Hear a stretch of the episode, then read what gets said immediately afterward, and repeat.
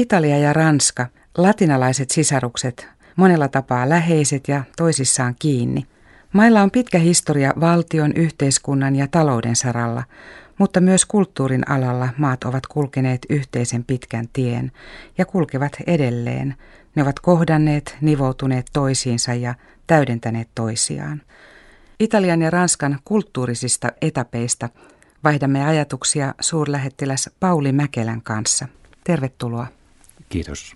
Pauli Mäkelä on toiminut sekä Ranskassa että Italiassa pitkään, toki monessa muussakin maassa, mutta tämä Ranska ja Italia ovat tulleet hyvin läheisiksi.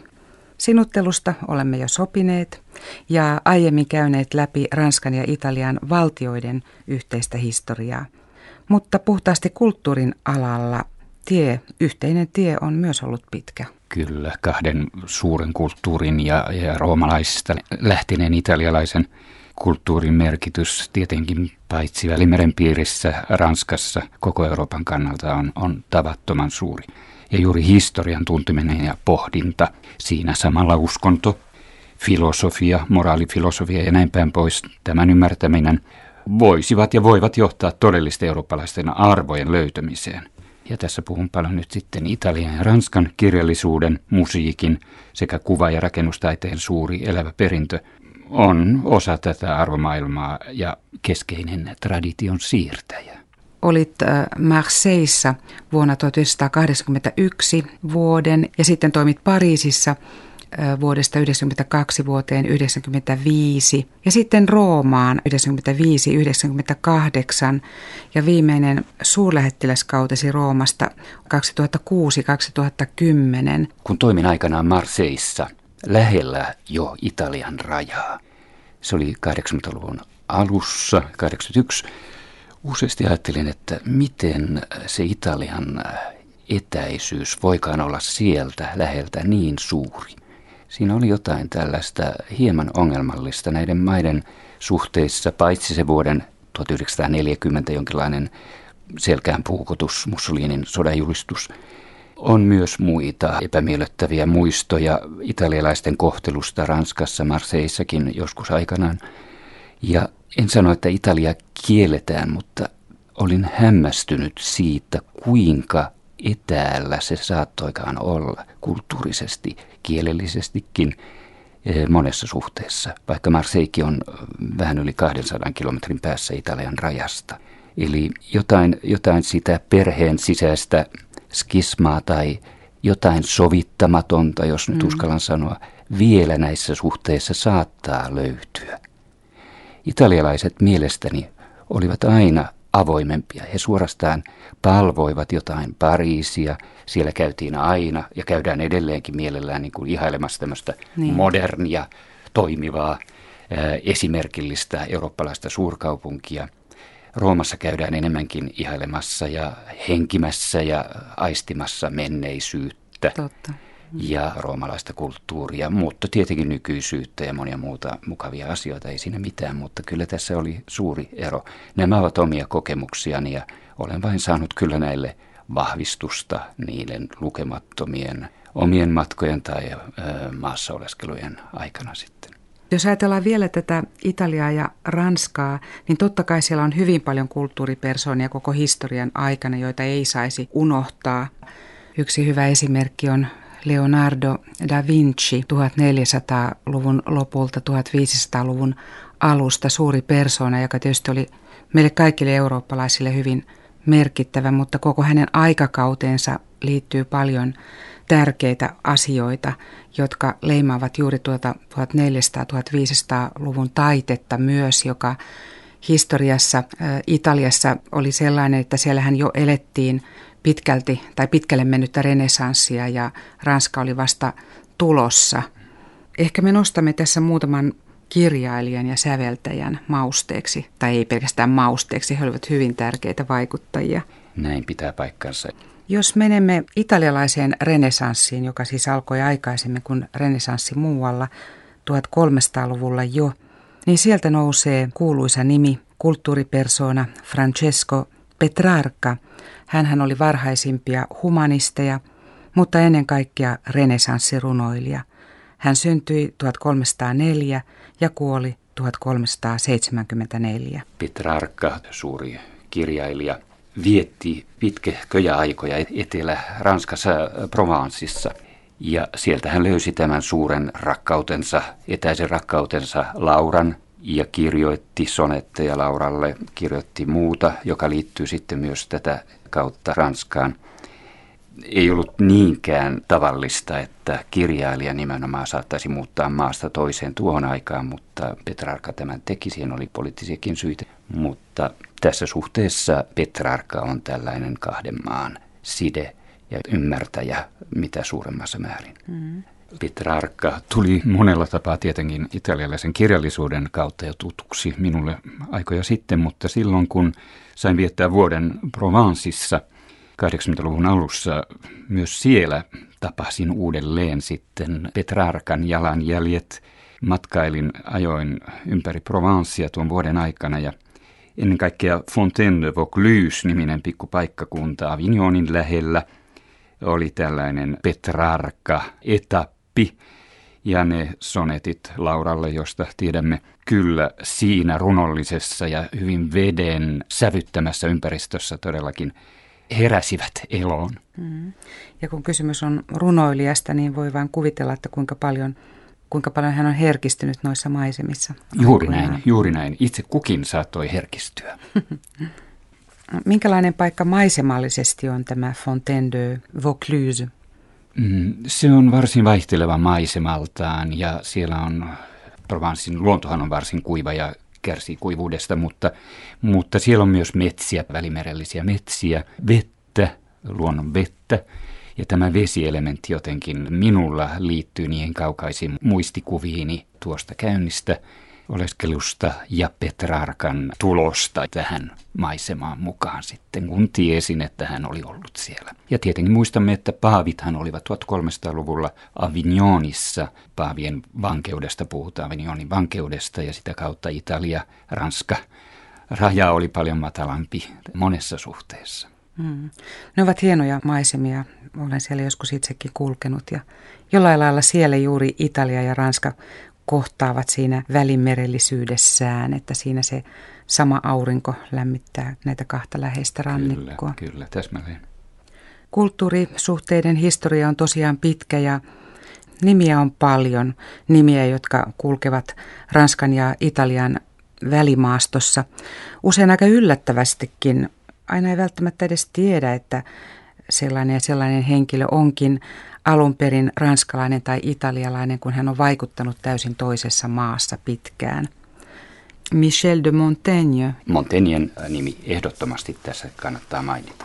Montaignen suhteen varsinkin voidaan ajatella, että hänen ajattelunsa vaikka kuinka 1500-luvulta edusti sitä uutta aikaa, jota kohti oltiin kovasti menossa ja jossa nämä kaksi valtiota merkittävällä tavalla sitten vaikuttivat. Montaigne on vahva side kahden maan välillä. Hän teki pitkän Italian matkan, hän kirjoitti siitä ja äh, sai niitä vaikutteita, joita oli varmasti mennyt hakemaan kulttuurista, historiasta, menneisyydestä, mutta myös sen aikaisesta nykyisyydestä.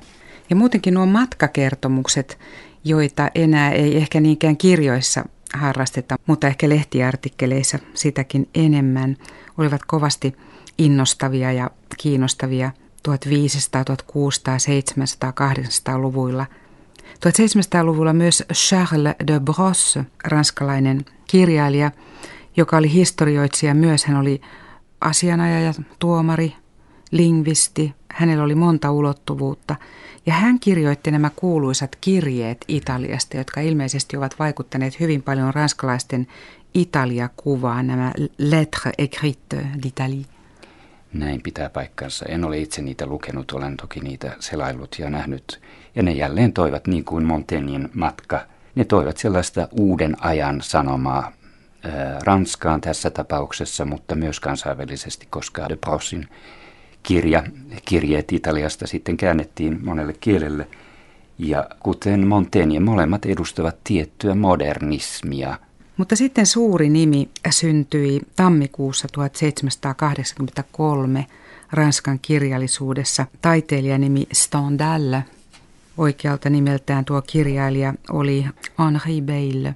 Mutta Stendhal on se nimi, jota hän käytti ja jonka kautta hän on tullut tunnetuksi.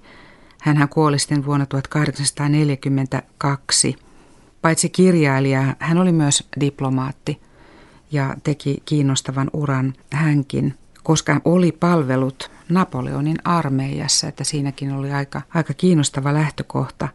Ja hän kuitenkin kirjoitti täysin taiteellisia esseitä huolimatta tästä urastaan. Esimerkiksi Histoire de la peinture en Italie, eli italialaisen maalaustaiteen historia vuonna 1817. Mitä Stendhal tuo sinulle mieleen, Pauli Mäkelä? Hän tuo hyvin paljon kirjallisuutta tietenkin mieleen ja äh, nimenomaan kirjallisuutta, jossa ranskalainen näkee sitten Italiaa jälleen omalla tavallaan. Hän asui melko pitkäänkin Italiassa sitten loppujen lopuksi Civitavecchian pikkukaupungissa lähellä Roomaa, joka oli äh, silloisen kirkkovaltion satamakaupunki.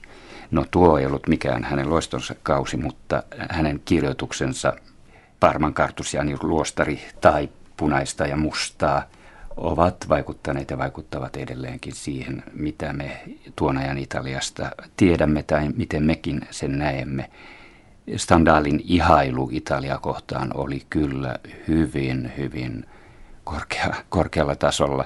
Milano oli hänelle ollut tämmöinen ensirakkaus. Siihen liittyy eräitä naisseikkailujakin sitten myös. Ja, ja ainakin yksi. Ainakin, ainakin yksi. yksi. Mm. Opera, operakokemukset siellä skaalassa ja näin päin pois. Eli, eli hänen idealistinen Italia-kuvansa monella tapaa on, on mielenkiintoinen. Hänen Rooma-kuvauksensa, promenaadinsa Roomassa, eli Stendhalin merkitystä emme missään nimessä voi unohtaa tässä kahden maan välisessä suhteessa. Niin ja nuo kuuluisat romaanit, jotka on suomennettukin, tietysti useampikin on suomennettu, mutta ehkä tunnetuimpia juuri tämä punaista ja mustaa, Le Rouge et le Noir. Ensimmäinen suomennos ilmestyi vuonna 1929 ja toinen vuonna 1956. Ja tuo Parman kartusiaaniluostari, teoksen suomennos, Otava julkaisi sen 1971, joten häntä voi lukea kyllä suomen kielellä myös erittäin hyvinä suomennoksina ja varmasti moni on lukenutkin minulle hyvin rakas kirjailija ja runoilija Paul Valéry, niin hän oli genovalaista syntyperää ainakin osittain ja hänkin on ranskalaisten oma, oma poika ja hyvin, hyvin vahva ranskalaisen kirjallisuuden symboli. Minulla on ollut ilo käydä tuolla Setin kaupungissa. Oletko itse käynyt Pauli Olen käynyt siellä? ja olen käynyt Valerin haudalla siellä niin, ylhäällä olevalla hautausmaalla. Se hautausmaa on hyvin, hyvin kaunis ja sitähän on olemassa Paul Valérin iki-ihana runo Cimetière Marin, joka on kerta kaikkiaan Kyllä. lumoava. Ja Kyllä. kun siellä kävin muutama vuosi sitten ja sain olla siinä haudalla, niin se on elämäni kauneimpia kokemuksia, että se oli niin koskettava se maisema. Itse olin siellä kesällä 1981 tuon vuoden, minkä vietin Marseissa, ja voin kyllä jakaa saman kokemuksen ja muistelun siitä. Tärkeä nimi on myös Dominique Fernandez. Ja hän syntyi vuonna 1929 Neuilly-sur-Senissä.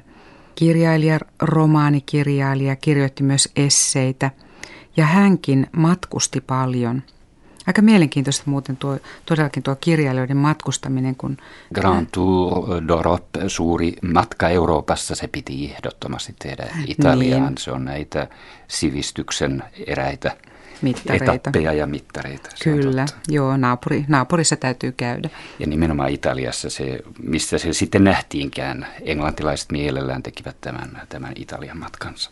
Kyllä. Dominic Fernandes on sitten taas ranskalainen nykykirjailija, joka on saanut tämän Italian tartunnan.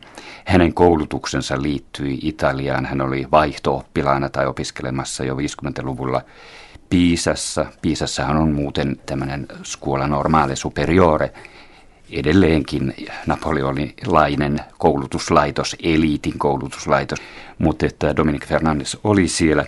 Hän on kirjoittanut useita teoksia, jotka liittyvät Italiaan. Mielellään mainiten myös hänen tutkivat kirjoituksensa barokista, mutta tuo Italia on kaikessa suhteessa hänen, hänen kirjallisuutensa johtoajatuksia. Hän on nykyään Ranskan akatemian jäsen ja oli viime keväänä käymässä myös Suomessa. Niin. En tiedä edes, onko hänen kirjojaan lainkaan suomennettu. Niin, että valitettavasti tämä nimi on sitten jäänyt sen takia monelta suomalaiselta varjoon, mutta kyseessähän on suuri kosmopoliitti, perehtynyt myös muiden maiden kulttuureihin. Tietysti Italia on hänenkin sydäntään lähelle, mutta kyllä, hän, kyllä. hän on tehnyt huomattavaa tutkimusta myös muualta, kyllä. myös Venäjältä ja Syyriasta. Kyllä, kyllä. Ja mielellään arkkitehtuurin kautta tutkien näitä paikkoja. Ranskan nykykirjailijoista voisi joitakuita nimiä poimia. Cavanna, hän oli äh, tämmöistä italialaista perimää, Max Gallo, Daniel Pennac ja Patrick Modiano – kaikki italialaisia taustaltaan. Mutta myös sitten italialainen kirjailija Italo Calvino, joka meni vähäksi aikaa Ranskaan ja jäi hyvin pitkäksi aikaa Pariisiin ja, ja, ja on omalla tavallaan sitten ollut näitä suhteita vahvistamassa. Kannattaa muistaa myös, että urheilussa on monia nimiä. Siellä on autourheilusta ja jalkapallosta löytyy Eric Cantonaasta ja Michel Platiniista lähtien italialaista verta – Nykyinen Ranskan kulttuuriministeri Aurélie Filippetti on italialaisen kaivosmiehen tytär ja paitsi kirjailija, niin toimii tässä nykyhallituksessa kulttuuriministerin. Italialaisuus on läsnä koko ajan. Kyllä. Me mainitsimme jo aikaisemmin Katerinan ja Maria de Medicin, jotka olivat tulleet Ranskan kuningattariksi, mutta nykyajasta voimme tietenkin muistaa Carla Brunin, josta tuli presidentti Sarkozyn puoliso. Tässä suhteessa tämä akseli on edelleenkin elävä. Tulee hyvin lähelle, koska presidenttikausihan oli 2008-2012. Kyllä, kyllä. Mutta valtava määrä kirjallisuuteen, musiikkiin, musiikkiin, elokuvaan, kevyempään musiikkiin, urheiluun liittyviä henkilöitä sitovat maat yhteen. Mutta tässä suhteessa täytyy sanoa, että Italia on yleensä ollut antava osapuoli. Mm. Mutta niin, että Ranska on osannut nämä adaptoida omaan kulttuurinsa ja antaa heille mahdollisuudet, täydet mahdollisuudet. Ja niinpä he itsestään selvästi nykyään edustavat ranskalaista kulttuuria, vaikka tausta olisi kuinka italialainen, täysinkin italialainen. Ja tästä löytyy pitkä, pitkä lista nimiä. Näyttelijöitä, esimerkiksi Ranskan keulakuvia, klassisia näyttelijöitä lähihistoriasta, Jean-Paul Belmondo. Hän todellakin on italialaista, Italiasta aikoinaan suku tullut Sisiliasta ja Piemontesta – ja kuitenkin ranskalaiset ovat täysin hänet ottaneet, ottaneet omakseen. Pitää paikkansa, mutta sitten voimme luetella pitkän listan esimerkiksi musiikista Roberto Alagna, joka on täysin italialaista taustaa, Serge Reggiani, Dalida, laulajattaria, laulajia, Claude François, Salvatore Adamo ja tuo mainittu Carla Brunikin, hän on esiintynyt myös laulajana. Mutta musiikin alalla varmasti se molemminpuolinen ihailu on myös ollut täydessä kukassa pitkään. Ja totta kai tietysti italialaiset oopperoillaan ovat valloittaneet ranskalaisten sydämet, mutta myös ranskalainen musiikki on italialaisten sydämessä, että se on ehkä sellainen alue, jossa aika, aika kauniisti täydennetään toisiaan, mutta totta kai opera on kuitenkin se italialaisten oma juttu, vaikka Ranskassakin helmiä, helmiä löytyy ja monet italialaiset oopperathan ainakin jossakin vaiheessa siinä libreton käsikirjoituksessa käyvät sitten Pariisissa mm, tai mm, käyvät mm. jossakin Ranskan, Ranskan alueella. Totta kai ja se on kaiken kaikkiaan eksoottista ja antaa tiettyä loistokkuutta sille oopperalle – Tämä suhde on vaikuttava. Ja Mazarin oli siellä jo 1600-luvulla sitten vaikuttamassa siihen, että italialainen musiikkirepertuaari tuli Ranskaan ja alkoi vaikuttaa. Ja näitä seveltäjiä tuo, tuotettiin ihan äh, Ranskaan. Siellä on Luigi Rossia, Francesco Cavalli, mutta ehkä heistä tunnetuin italialainen, hyvin ranskalainen säveltäjä nykyään Jean-Baptiste de Lully oli italialainen Giovanni Battista Lulli – joka on nykyäänkin tavattoman arvostettu ja jonka levytyksiä voimme nauttia uusina versioina milloin tahansa. Joka tapauksessa Lyliitä pidetään äh, ranskalaisena, mutta oikeastaan hän on myös italialainen. Oliko nyt niin vai erehdynkö, että Lyli tai Lulli, oikeastaan kuulostaa hauskemmalta käyttää tätä mm. italialaista nimeä, niin eikö hän sitten tietyllä tavalla kieltänyt tai hän ei niinkään myöntänyt ainakaan sitä, että italialaiset musiikkivaikutteet olisivat ne, jotka ovat ranskalaisenkin musi- hänen aikansa ranskalaisen musiikin takana, että hän halusi kovasti olla ranskalainen. Varmastikin ja suurimman osan aikaansa säveltäjänä hän nimenomaan vietti Ranskassa, se on totta, Ludwig 14 hovissa. Ja hän vahvasti vaikutti tämän ranskalaisen barokkityylin syntyyn. Ranskan ja Italian kulttuurisuhteita leimaa moni musiikillinen mestariteos ja juuri oopperan alalla, koska siellähän kumpikin maa on inspiroinut toistaan sekä näissä sävellyksissä tapahtumapaikoilla että esiintyjäkaartissa totta kai. Ja lähelle Napoleonin aikaa tai suoraan siihen aikakauteen, joka muutenkin sitoo Ranskaa ja Italiaa voimakkaasti yhteen, sijoittuu Puccinin mestariteos Toska. Ja ranskalais-italialaisuutta siinä kuvastaa monikin seikka, mutta jo se, että teoshan perustuu alun perin ranskalaisen kirjailijan Sardun teokseen, josta kylläkin sitten librettoa jonkin verran muokattiin, mutta se on se inspiraation lähde. Ja jo Sardunkin kirjassa oli tapahtumapaikkoina nämä Italian sijoittuvat. Kyllä, ja nimenomaan Roomaan. Siis Toska, Toska operassa Sardu sekoittaa hienosti todellisen historian ja fiktion. Operan historiallinen tausta liittyy Napoleonin toiseen Italian sotaretkeen – ja sitten taas Napoleon vastaiseen allianssiin, Italian jakoon pieniin valtioihin ja ennen kaikkea Marengon taisteluun, joka tapahtui 14. kesäkuuta vuonna 1800. Opera sinänsä sen tapahtumapäiväksi on merkitty tekstissä, alkuperäistekstissä 17. kesäkuuta. Puccini nimittäin vain puhuu kesäkuusta 1800 mutta kuten tiedämme ja tuli sanottua, Toskan tapahtumapaikat ovat Roomassa todella olevia rakennuksia. Ja varsinkin sen toinen näytös, se kaikista, no kaikki on siinä dramaattista, sanokaa niin. nyt näin. Mutta toinen näytös tapahtuu illalla Palazzo Farnesissa, joka nykyisin toimii Ranskan suurlähetystönä. Itse olen sanonut, että se on maailman kaunein suurlähetystö. Olen monet kerrat siellä käynyt ja myös siinä salissa, missä Toska toinen näytös ikään kuin tapahtuu. Se on suurlähettilään kansliatila nykyisin. Ja tämä muu historiallinen liittyy sitten taas Cavaradossin, eli Toskan rakastetun huvilaan, joka oli taas siinä lähellä. Mutta se historiallinen ympäristö on sitten hieman kauempana Roomasta. Marengohan sijaitsee Ligurian rannikon lähellä, Aleksandrian kaupungin lähellä. Ja todella silloin Napoleon kävi kovaa taistelua itävaltalaisia vastaan – Aluksi Roomaankin tuli tieto, että Napoleon olisi kärsimässä tappion, mutta lisäjoukkojen myötä Napoleon loppujen lopuksi voitti tuon ja sen takia voidaan sanoa, että Toskassakin nämä poliittiset mainingit vaikuttavat ja siinä Kavaradossin kohtalo ikään kuin tätä kautta myös sitten sinetöidään. Joka tapauksessa tuo aikahan oli tavattoman myrskyisää Italian historiassa, joka niin, ei ollut vielä kyllä. yhtenäinen. Se oli täysin jaettu. Oli Paavin kirkkovaltio, Rooma sen pääkaupunkina, oli sitten Napoleon, joka kävi jo aikaisemmin valoittamassa – Italiaa ja tuli Roomaan asti, lähti takaisin ja sitten käyttivät tilaisuutta Napolin kuningaskunnan joukot tulivat Roomaan.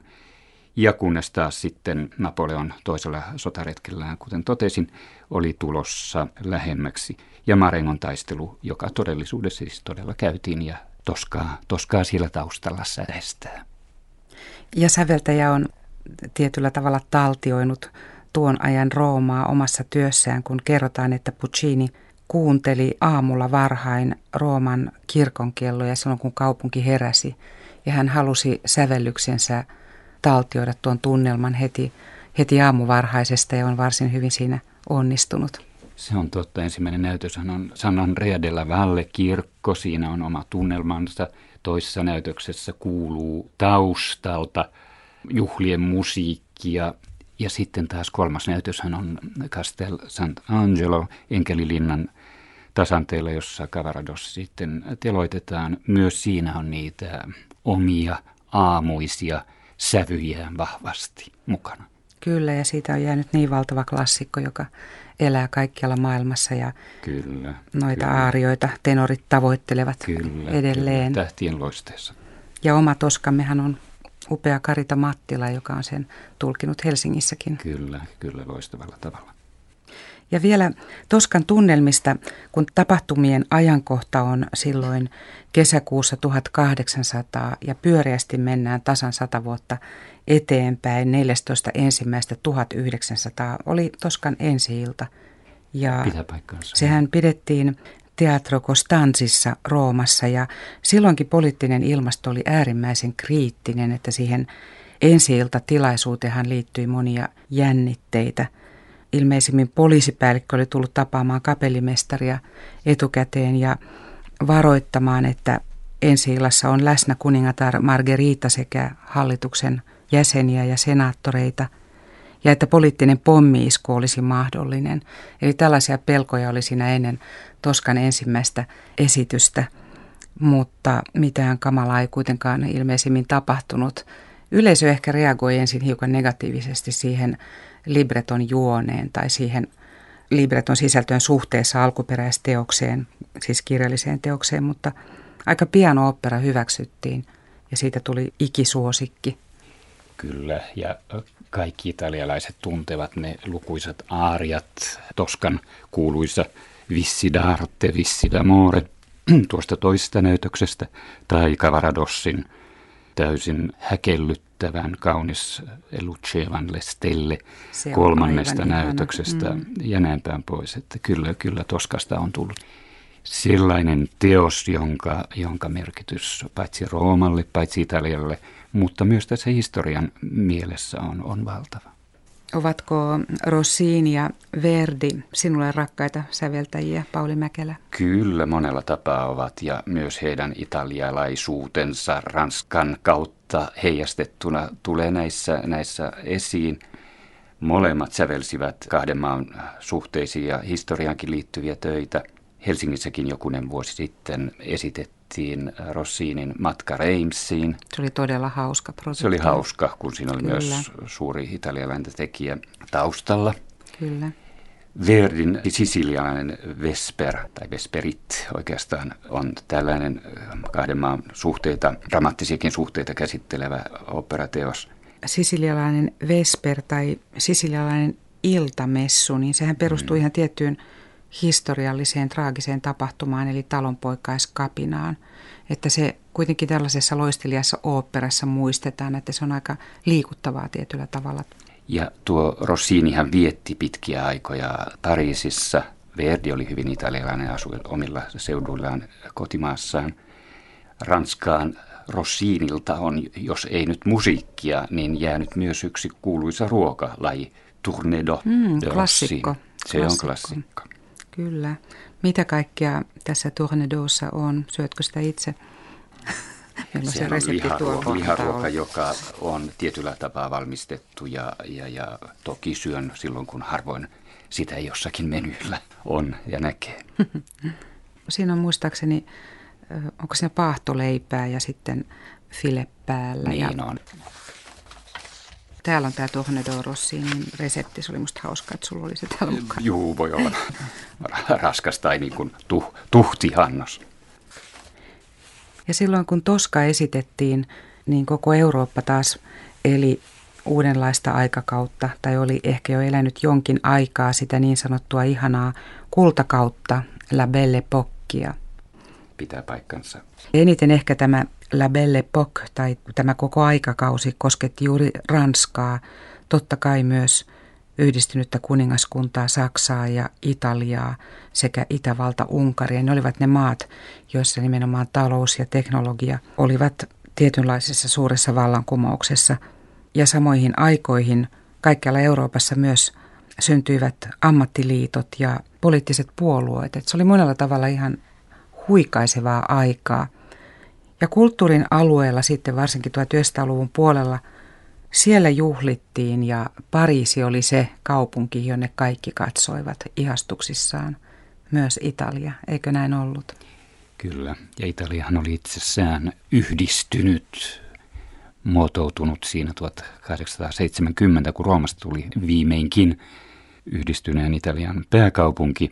Ja todella, niin kuin toteat, kehitys oli nopeaa ja usko parempaan tulevaisuuteen aikaan oli vahva.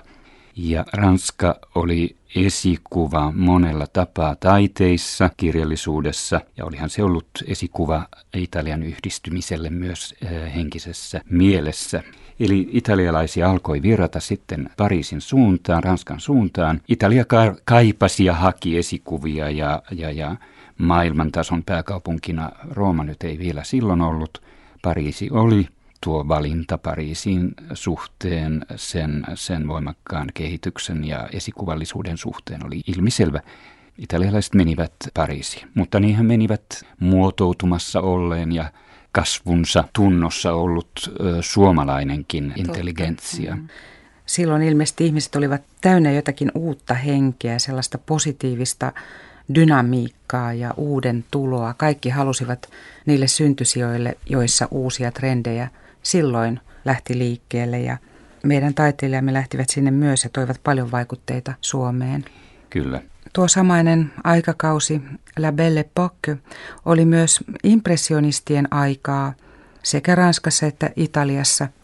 Esimerkiksi italialaiset Giuseppe De Nittis ja Giovanni Boldini olivat Italian omia impressionisteja, jotka ovat jääneet myös koko maailman tietoisuuteen. Varmasti tunnettu meille kaikille on nimi Amedeo Modigliani ja sitten Giorgio de Chirico ja hänen veljensä Alberto Savinio myös. Ja sitten taas kirjallisuudessa Ranskassa elettiin mielenkiintoista vaihetta, että siellä oli runoudessa kertakaikkista hulluutta ja, ja todellista voimaa. Mallarmé, Rimbaud, Verlaine kirjoittivat uudella tavalla – mutta myös Italiassa kirjoitettiin uudella tavalla ja esimerkiksi voimakkaasti Sisiliaan sitoutunut Giovanni Verga on tärkeä nimi tuon ajan italialaisessa kirjallisuudessa. Hän oli niin sanotun il verismon eli verismin perustaja. Ja hänen teoksiensa taas perustui opera Cavalleria Rusticana vuodelta 1884 – nimenomaan Giovanni Vergan näytelmään. Se pohjautui ja säveltäjä Pietro Mascagni sen nosti koko maailman tietoisuuteen. Vielä Italian kirjallisuudesta ja tuosta ajasta juuri ennen ensimmäistä maailmansotaa Gabriele D'Annunziosta riittäisi tavattomasti puhetta – Todella. Myös vaikka mm. politiikkaan, jos hänet liittäisi, mutta jätetään. Hän ehti Pariisiin ennen, ennen vuotta 1914. Toinen kuuluisa kirjailija sitten Giuseppe Ungaretti oli myös näitä Pariisista vaikutteita hakeneita italialaiskirjailijoita. Musiikista voisimme poimia sitten esimerkkejä Fauré, Debussy ja Satie. Ajassa tapahtui paljon. Se oli huikeaa aikaa, ihanaa aikaa. Totta kai se oli painottunut suuriin kaupunkeihin, metropoleihin ja varmasti yläluokka siellä nyt eniten, eniten juhli, mutta joka tapauksessa se aikaan sai sellaisen kokonaisen tietyn kultin, josta on sitten ammennettu vaikka kuinka paljon ja se on edelleen Pariisin, tai semmoisen stereotyyppisen Pariisin symboli pitkälti. Ja jos nyt jotain oopperan maailmasta vielä haluaisi hakea, vaikka se nyt on hieman haettu esimerkki, olisi La Traviata opera – jossa tämä meno, mm. kaupunkilaisuus, tämmöinen huikentelevaisuus ja vähän semmoinen pinnallisuuskin sitten käydään läpi ja kohtalona tulee Violettan osaksi. Kyllä. Oikeastaan jo Belle Pokin aikaan ensimmäiset ja hiukan aiemminkin ensimmäiset elokuvaesitykset pidettiin juuri Ranskassa. Ja elokuvasta kehittyi varsinainen voimavara ranskalais-italialaiseen kulttuurivaihtoon, koska halki koko 1900-luvun ja myös 2000-luvulle tullessa ja jatkuvasti tehdään kalliita näyttäviä yhteistuotantoja, mikä on ymmärrettävää. Elokuvan tekijät tarvitsevat rahaa ja näitä ranskalais-italialaisia yhteistuotantoja on ollut paljon ja se ilmeisesti on ollut melko helppo sektori, jos nyt voidaan ikinä sanoa, että yhteistuotanto on helppo, mutta kun niitä on tehty niin paljon, aikakausien halki ja kaikkien tunnetuimpia varmaankin tämä vanha Jean Renoirin La Carrozza d'Oro ja Julien Duvivien Don Camillo, jonka kaikki tuntevat. kumpainenkin on nimenomaan ranskalais-italialainen yhteistuotanto elokuvan alalla. Ja molemmat näistäkin perustuivat loistaviin näyttelijöihin, joita voitiin käyttää sitten joko italialaisena tai ranskalaisena riippuen, mutta että tässä suhteessa juuri italialainen elokuva käytti parhaita mahdollisia voimia. Niin ja sitten vielä Lucchino Viscontin Il Gatto Pardo Tiikerikissa, kun sekin oli yhteistuotanto. Avainteos kaikissa suhteissa ja siinähän pääosissa Claudia Cardinalen kanssa Alain Delon, nuori Alain Delon. Ja Claudia Cardinalehan oli syntynyt Tunisiassa ja oli täysin ranska, on täysin ranskan kielen taitoinen ja asuukin nykyään Pariisissa. Eli hänkin on loistava side kahden maan elokuva maailman välillä. Kyllä, ja vielä Chiara Mastroianni. Hän oli juuri tällaisen ranskalais-italialaisen avioliiton hedelmä, eli Catherine Deneuvin ja Marcello Mastroiannin tytär. Kyllä. Ja Yves Montand. Montand, eli Ivo Liivi omalta syntymä nimeltään. Täysin italialainen tausta, toskaanalaista maalaistaustaa – Perhe oli emigroitunut sitten Marseilleihin 20-luvulla ja sieltä sitten Ivo Liivi eli Yves Montand kasvoi ranskalaiseksi, mutta hän ei ole, koska, hän ei ole koskaan myöskään unohtanut tätä taustaansa ja, ja on, on aina puhunut ja kertonut. Hän kuoli 1991. Ja niinkin lähellä kuin 2013 allekirjoitettiin yhteistyösopimus Italian ja Ranskan välillä, eli kulttuuriyhteistyösopimus – jonka kohteena oli elokuvan yhteistuotantojen tukeminen, bilateraalinen sopimus, että se yleensä saadaan aikaa, niin, niin täytyy olla motivoitunut ja taustojen hyvät. Mutta ilmeisimmin yhteistuotannot voivat edelleen hyvin ja eivät ne koske pelkästään elokuvia, elokuvateatterilevikkeinä, vaan myös televisiota, koska RAI ja Ranskan kanavat tekevät myös näyttävää yhteistyötä. Varsinkin italialaisia, italialaissyntyisiä näyttelijöitä löytyy Ranskasta suuri joukko.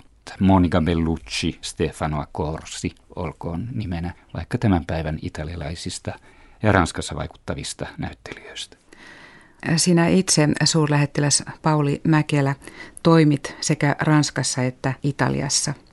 Ranskalaisissa on, on sitä samaa minun mielestäni hyvin hauskaa improvisaatiokykyä, joita italialaisissa on myös paljon ja pidän siitä itse, kun me suomalaiset ja me pohjoismaiset ihmiset olemme yleensä aika jäykkiä kaikissa aikatauluissa. Nyt tietysti kännykkäkulttuuri on se muuttanut, että mekin joustamme, mutta se, että me sovimme asiat niin pitkälti etukäteen, mutta kokemukseni mukaan Ranskassa ja Italiassa kaikki työaikataulutkin saattavat heittää ja niitä vaihdellaan, että siinä on iso työkulttuurin ero Pohjoismaiden ja toisaalta italialaisten ja ranskalaisten ja myös espanjalaisten välillä. Ihan varmasti. Mainitset nämä ajan käytön, ekonomian ja, ja, ja tämmöisen täsmällisyyden. Italia on vähän pahempi vielä tässä suhteessa ehkä mm. kuin Ranska, mutta molemmissa maissa on, on paljon joustavuutta ja ymmärrystä, mutta se on myös, ne ovat suuria maita ja suuria pääkaupunkeja molemmat, eli äh, niiden toiminta ei suju sillä pohjoismaisella minuuttimeiningillä, niin kuin täällä ollaan totuttu. Ja tässä suhteessa se joustavuus kuuluu asiaan ja näitä asioita ymmärretään, joskin niitä monesti kyllä selostetaan aivan loputtoman kekseliästi myös. Muistan yhden henkilön, joka tuli, tuli vastaan, kun hänen lampaansa olivat aamulla karanneet. Hän asui maa, maaseudulla. Ei voi muuta kuin todeta, että no lampaat sitten karkasivat aamulla ja ne täytyy saada ennen, ennen kiinni, ennen kuin sitten ehti lähteä töihin. Aivan. Suurlähettiläs Pauli Mäkelä, olet toiminut sekä Ranskassa että Italiassa ja ranskankielisessä Belgiassa, Brysselissä, eli tällä Ranska-Italia-akselilla pitkään. Muitakin maita olet, olet nähnyt urasi aikana ja nyt sitten palaat tänne Välimeren tuntumaan Maare Nostrumin liepeille, kun lähdet syyskuussa Ateenaan. Se on uusi asemapaikka, eli siirryt nyt Kreikkaan. Kyllä, millä mielellä ja millä asenteella lähdet Kreikkaan, se on taas aivan oma, oma maailmansa. Nöyränä lähden, koska en tunne Kreikkaa ja Kreikan historiaa, en edes kieltä tarpeeksi ollenkaan. Se on, se on ikään kuin suuri haaste tässä lähiaikoina, mutta tiedän samalla juuri palavani Välimeren piiriin. Ja se on onnellinen tilanne, että ihminen voi palata, saa palata tuon Mare Nostrumin, tai jos sanoisi antiikin kreikkalaisen tapaan, suuren meren, Hellaanmeren tai sisämeren pariin, piiriin. Eli kysymys on paljon enemmästä kuin maantieteestä tai pelkästä yhdestä merestä. Se on suuri kulttuuripiiri, johon sisältyy sitten valtava määrä paitsi historiaa, mutta myös kansoja, kieliä, tapoja, kulttuuria kaikissa mahdollisessa mielessä. Kyllä. Ja Välimeri todella merkitsee minulle paljon. Se on meri, joka edustaa minulle kosmopoliittisuutta, kansainvälisyyttä ja myös ekumeniaa. Uskonnot ovat siellä sitten taustalla. Tällainen tietty nostalgia ehkä, mutta ei suinkaan pelkästään. Se voi olla sitten Välimeren tuoksuja, Välimeren ääniä, Välimeren toreja. On se agoraa, foorumia, sukkia, mitä se onkaan. Mutta se on enemmän kuin meri, vesi, ilmasto. Se merkitsee jotain sellaista, jota olen kirjailija professori Predrag Matvejevicin kirjasta, ennen kaikkea hänen kirjastaan ja suomeksikin ilmestyneestä Välimeren brevariosta oppinut. Hän on löytänyt sellaisen välimeren, jota itse ihailen. Tämä mainitsemani Matvejevicin teos Välimeren brevario on minusta viehättävä yhdistelmä portolaania eli merenkulun käsikirjaa, sanakirjaa, romaanimainen essee samalla. Vaikka kirja on aivan oma luokkaansa, on vaikea pystyä vertaamaan sitä mihinkään muuhun teokseen. Matvejevicin välimeri ei ole vain historiallinen ja kulttuurinen tila. Ei myöskään Albert Camus tai Gidin ylistämä mystinen, semmoinen lyyrinen tila – Välimeren rajoja ei ole tässä kirjassa piirretty sen paremmin ajassa kuin paikassakaan. Emme edes tiedä miten tai minkä suhteen ne vois määritellä. Ne eivät ole historiallisia, eivät etnisiä, valtiollisia, eivätkä edes kansallisia. Ne on Matvejevicin mukaan kuin liidulla piirretty kehä, joka piirretään ja pyyhitään pois aina uudestaan ja jota aallot ja tuulet, teot ja innoitukset laajentavat tai supistavat eikä se Välimeren rannikko hänelle, eikä oikeastaan minullekään ole ainoastaan mikään silkkitien alkupiste, vaan siellä on sitten risteilleet suolat ja mausteet, meripihkat ja korut, öljyt ja parfyymit, työkalut, aseet, tiede, mm. tieteet, taiteet ja näin päin pois. Eli Kreikkaan palatakseni, muinais kreikkalaiset markkinan paikat olivat jo kaupan ja diplomatian keskuksia. Kuuluiset Rooman tiet levittivät valtaa ja sivistystä, ja sitten taas Aasian puolelle mentäessä Aasian maaperältä saapuivat profeetat ja uskonnot. Kyllä. Ja Eurooppa alkoi Välimereltä. Ja Eurooppa elää vielä Välimerellä tai välimerellisissä tunnelmissa, koska Välimeren keittiö on tullut niin voimakkaana kaikkiin Euroopan maihin ja siihen pohjautuvat ravintolat ovat hyvin vahvasti läsnä kaikkialla Euroopassa. Onko sinulla jotakin Välimeren keittiön lempparia? Oh, se tyyppi keittiöstä on minun lemppari, niin se on aivan selvä. Se tuoreus, se, se makujen alkuperäisyys, se terveellisyys, kyllä siinä on sellaiset ainekset, jotka ovat juuri se minun tai meidän vaimoni kanssa ikään kuin meidät valinnut keittiö. Voin vain kuvitella, kuinka mukavia hetkiä saatte sitten viettää Kreikassa, ainakin näiden aterioiden ympärillä. Kyllä, Kreikka on sitä samaa jatkumoa tämän välimerellisen kulttuurin osalta. Ja Kreikka on vaikuttanut vahvasti sekä Ranskan että Italian muinaiseen historiaan ja ollut siellä taustalla vaikuttamassa kenties kaiken aikaa omana perintönään. Kiitos tästä keskustelusta suurlähettiläs Pauli Mäkelä. Kiitos.